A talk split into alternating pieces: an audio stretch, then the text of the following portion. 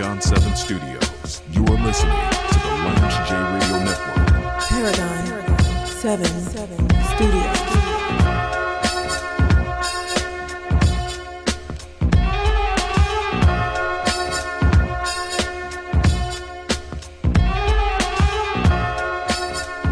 Back on Lance J Radio Network. HUR Voices, Sirius XM Channel 141, Sports Talk and Entertainment. We're so excited to to continue to build with our audience on on Sirius XM Radio and, and it's been a dream of everybody on this team to to be on on Sirius satellite radio for so many years. And this show has been around. We're we're going into our ninth year. And I never thought when when I did my first show many, many years ago, this show started as a podcast on on YouTube. I may have had, I don't know, 15, 20 listeners.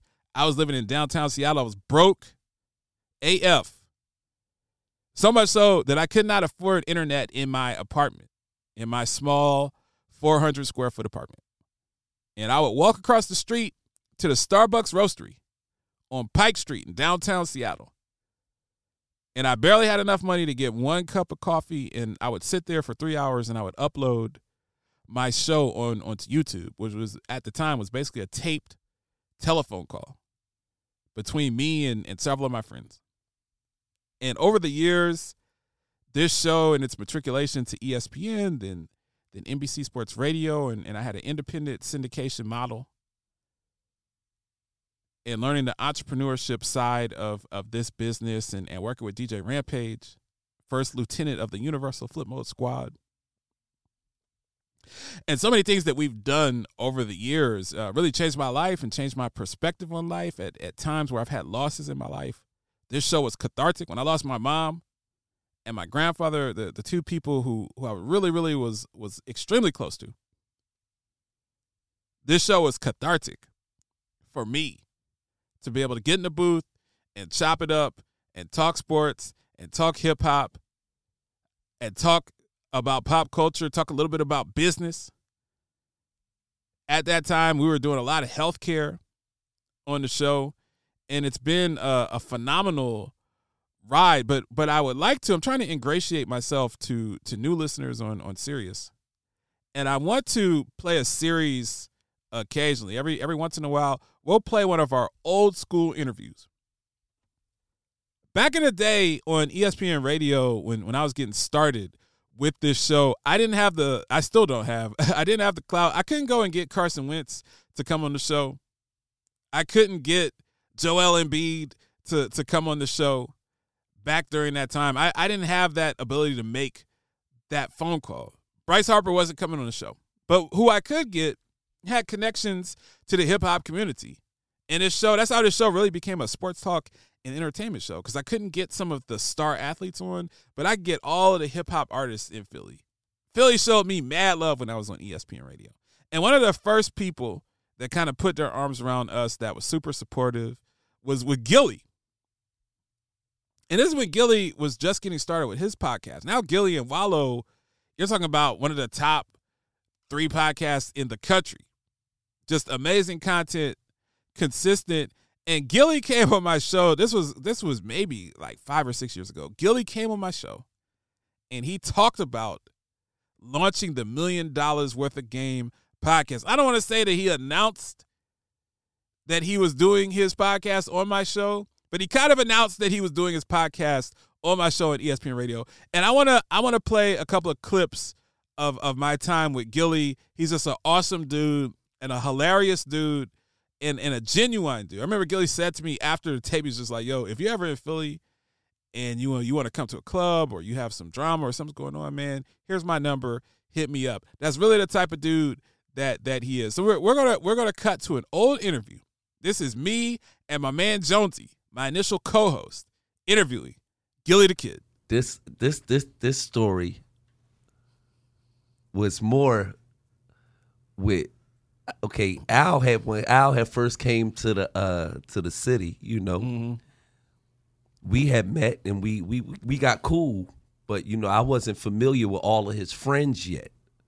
So it was a guy named Mike who owned Total Sports down on South Street, and you know he does this this daily uh, cookout that he has at his house every year.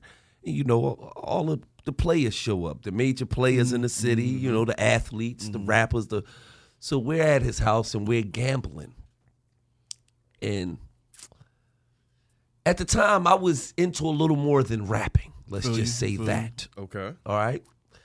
And we get to gambling. And AI, I'm gambling with Al's homies, and he's in a different room.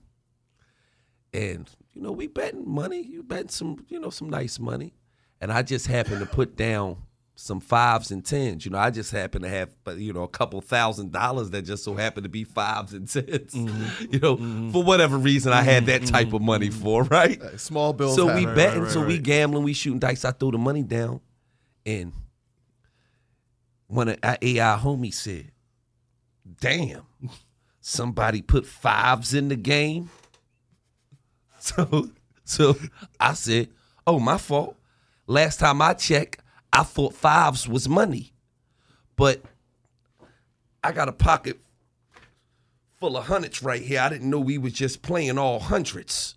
You know what I mean? So then Al walked in while me and his homie was going through. It was like, oh yeah, yeah. he looked at his homie like, man, what you doing, man? That's Gillie. and his homie's like, oh, I didn't know you was Gillie. I- he had heard the name, right, right, but right. you know what I'm saying? He like, no disrespect. And, you know, we laughed it off.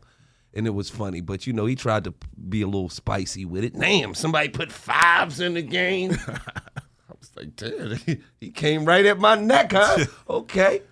So, you know, Al came in and broke it up and we laughed about it. But, you know, I mean, I got some other stories, but I can't really tell. Nah, I feel you. I, we not trying. Like, I'm I said, trying to not, keep it. We're not Breakfast Club. We're not trying. I'm to, not we're trying to have Al on my phone like, Yeah, man, you just told This us." isn't a this isn't a gossip show. You know, we just chopping it up. I'm gonna ask you one more question. I know we all got to get out here and, and kind of catch these games coming up. One of the things about you that just the more of a personal level, just me kind of following some of the stuff you do. Um, you don't ever let nobody disrespect you. Um, I've seen. I don't want to get into various. I mean, you can get into had, it. because that's not what this show is about. You can get into it. but it. Rather it was Cassidy, rather it was Weezy, rather whomever. If you ever have felt disrespected, you have not uh, shied away from taking it straight to the people and putting it out there. I mean, I just feel as though that's what men do. right. You know what I mean? I'm not gonna if if if me and you, I, I'm an upfront person. You know what I'm saying? There's no way that me and you could have any type of issue, and I see you and not approach that. You know what I mean? Not even not even if it's on drama. It's just like, yo, we got an issue, bro.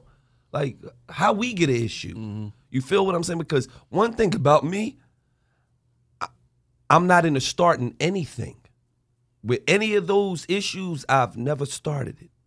I've ever. You feel what I'm saying? Because at the end of the day, if like right now, I meet you, right? Right. We good. Right, right. If I don't see you for 20 years, when I see you in 20 years, we still what's good. Yeah.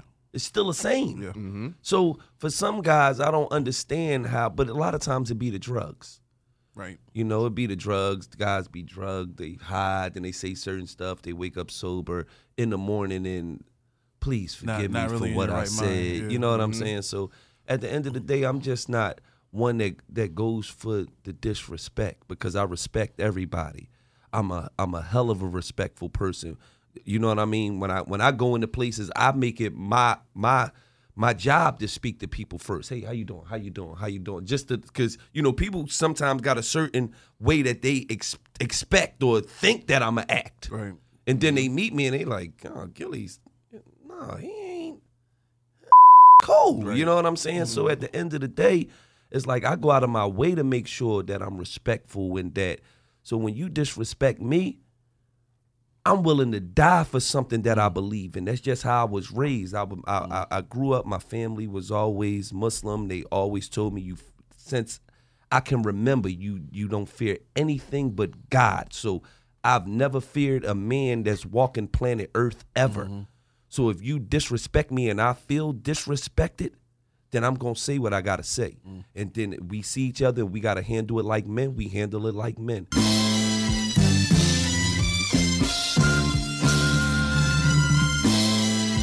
Live from the Paragon 7 Studios. You are listening to the Lance J Radio Network. Paragon 7 Studios.